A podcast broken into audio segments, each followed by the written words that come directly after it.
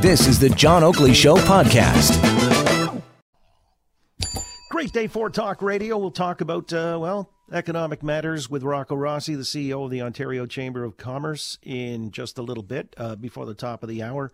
We'll get to our panel after 5 o'clock. However, I wanted to update a file, and especially since uh, it's taken on new currency with the addition of a lot of companies making PPE. Last week, when we talked to Michael Hurley, the head of CUPE, Ontario's Council of Hospital Unions, uh, the troops were demoralized and uh, risking danger by being frontline healthcare workers, but ill equipped at that. Uh, so let's get an update and see if that morale maybe has shifted somewhat. Michael Hurley, good to have you back on the Oakley Show. Good afternoon. Thank you so much for having me. So uh, my question is because you know it's uh, about six days since we last spoke, but a lot has been put into the pipeline, including the 500,000 masks that are coming in from 3M, even after the imbroglio with the border tie-up, and uh, a lot of companies are retooling to manufacture these things. We had the premier up in Vaughan today at Woodbridge uh, taking boxes of masks.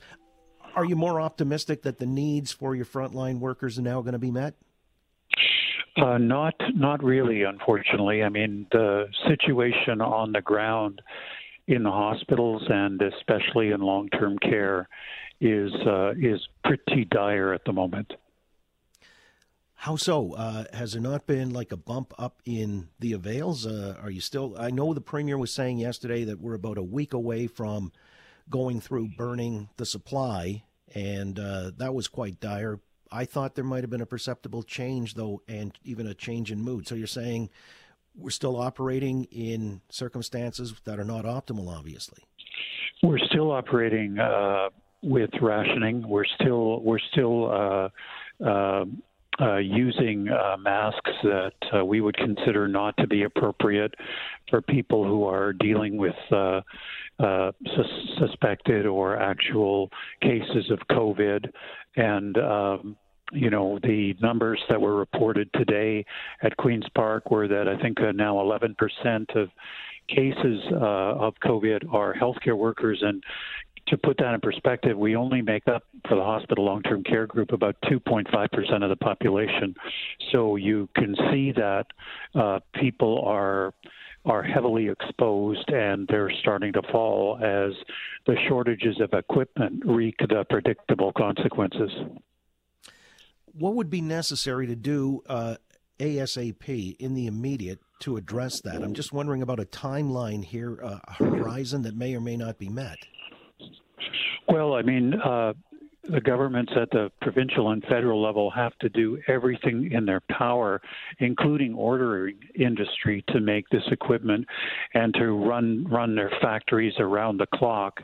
Uh, because unfortunately, uh, there is almost no equipment uh, in many of these facilities, and as a result, um, people are uh, providing care to people who may have COVID. They're picking up the illness. They're infecting uh, their family members and you know and their coworkers, and they're also infecting people in the facilities who have you know weak immune systems and can't can't cope with this illness. So this has got to be a top priority, uh, really. And I don't get that sense of urgency uh, yet from the provincial government and the federal government likewise. I mean, I watched the daily press briefings with the prime minister. He's talking about 5,000 Canadian companies stepping forward to help fight the virus. Canada, uh, they they're working to produce 30,000 ventilators at home. Uh, what else did he say? Uh, Stanfield, Canada Goose, amongst others, are making medical gowns.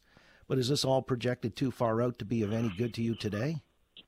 Well, I mean, this this problem will obviously persist for quite a while. But when you think about the fact that Canada tests so few people and Ontario tests the fewest number of any in the country. So we really do not have a real handle on how widespread this virus is. Like, would you not think that these levels of government would be industry to ensure that we had the testing apparatus to make sure that the stuff that's going on in places like Bobcaygeon and long-term care uh, wasn't happening because we had the ability, the resources to test every resident in long-term care, isolate the ones who are sick. Like, should this not be for Mr. Trudeau and Mr. Ford like an urgent wartime kind of crisis? I don't get that urgency. You don't. Interesting. No, I, all right. Well, no, I, I was just going to say, uh, you know, all right, if the uh, urgency is lacking, is it something you're saying then uh, this should be mandated in some kind of uh, a type of war procurement? You know, Donald Trump has uh, put in place in the United States, seconding these companies to build ventilators and the like. You'd like to see something uh, along those lines here in Canada as well as this province, then? Ab- absolutely, and you know, one the supply problem looms over the safety problem for healthcare workers because as long as there's a shortage of the equipment, the province has watered down its safety protocols for healthcare workers and uh, takes the position that, uh, you know, um, uh, an inferior mask is actually safe when dealing with COVID patients. They do that because they don't think there's enough equipment. I mean, everything sort of lines up from there. So that would be a great start. Would be to order industry to make this equipment, the testing kits, the masks, the you know the ventilators, and and to expand public testing, uh, radically expand it. A country like Germany and like South Korea, they're successful because they test, they isolate people, they move them away you know they they they take care of their health of course but they don't let them infect other people they can do that because they can test them and we're you know we're a little bit backward in that respect. So some energy on that file would be would be really important. It sounds to me like what we're lacking is a national coordinated effort here uh, so that everybody's sort of functioning for the same end or goals. You're talking about it's integrated or holistic with the testing. To your point, uh, yeah, there have been a lot of tests committed in Germany as well as, in fact, they even have immunity passes, I guess, that they're handing out, or there was a submission that uh, that's a route to take. I don't know how you'd feel about that. I'm curious, though, about this. Uh, why our national stockpile of these PPE were allowed to get depleted to the point we're now in a panic state?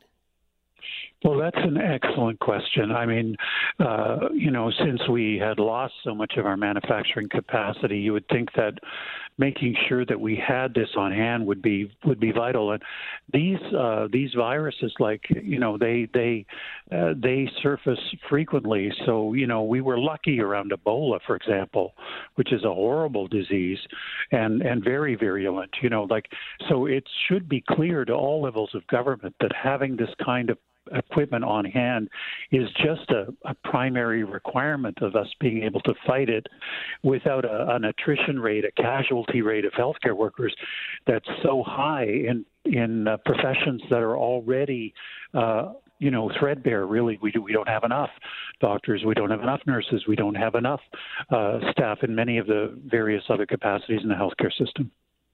Michael have your members been uh, asked to sanitize their masks at this point Yes, uh, recycling is starting in earnest, and of course there are, as you know, uh, you know protocols from the Center for Disease Control and Stanford University and other places about how masks can be safely reused, and we would certainly support, uh, you know, that as long as as long as the mask can actually be cleaned and is safe to use again. Of course, if we can uh, use it, we need to because we don't have enough of the equipment. So that's a that's a positive development, I think typically how many masks would a frontline worker use in a circumstance like we're facing now in a week?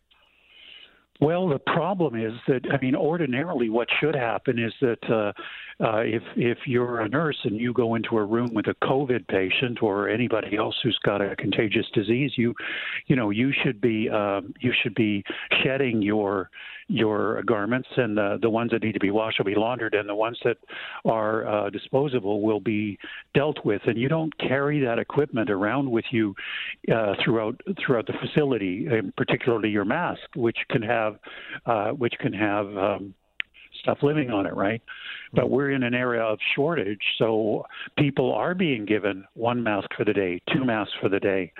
Um, and uh, you know they take a they take a fairly long time to sterilize, say 90 minutes. So, and then you have to get them there. So, perhaps they aren't being sterilized. So, by not having a national stockpile, by not ordering enough equipment, um, by not paying enough attention, we we, we you know we tolerate uh, standards of, um, of, of you know behavior with respect to uh, you know to sterile fields and that sort of thing, which ordinarily you wouldn't you you wouldn't consider perhaps to be safe. Finally, what do you make of the 62,000 plus masks that had to be recalled by the City of Toronto yesterday? A full refund is in order, according to the manufacturer, but uh, that these were ripping and tearing and we're told were earmarked for long term care facilities. I find that especially egregious. Your comment.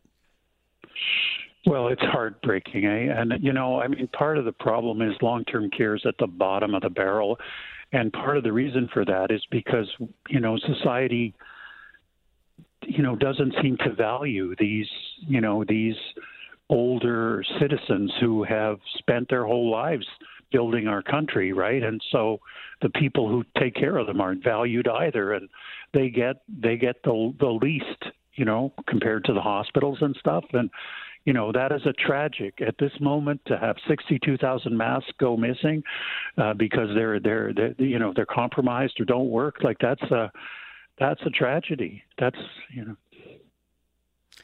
I appreciate you joining us, and uh, hopefully the next time we speak, everything will be up to speed or done much uh, more efficiently. But to your point, and the takeaway is uh, there's got to be more urgency at all levels of government to address the shortage of PPE. Michael Hurley, head of CUPE Ontario's Council of Hospital Unions, appreciate your weighing in and updating us this afternoon. Thank you so much for having me. Yep, we'll talk soon. All the best. Well, that one is very, very problematic. Uh, I would have thought he'd be more optimistic, but I get it that uh, he doesn't feel they're not doing adequate or they're doing uh, whatever's taking too long to get done. And yet, uh, the stories that came out earlier today, uh, everybody's mobilizing, all hands on deck.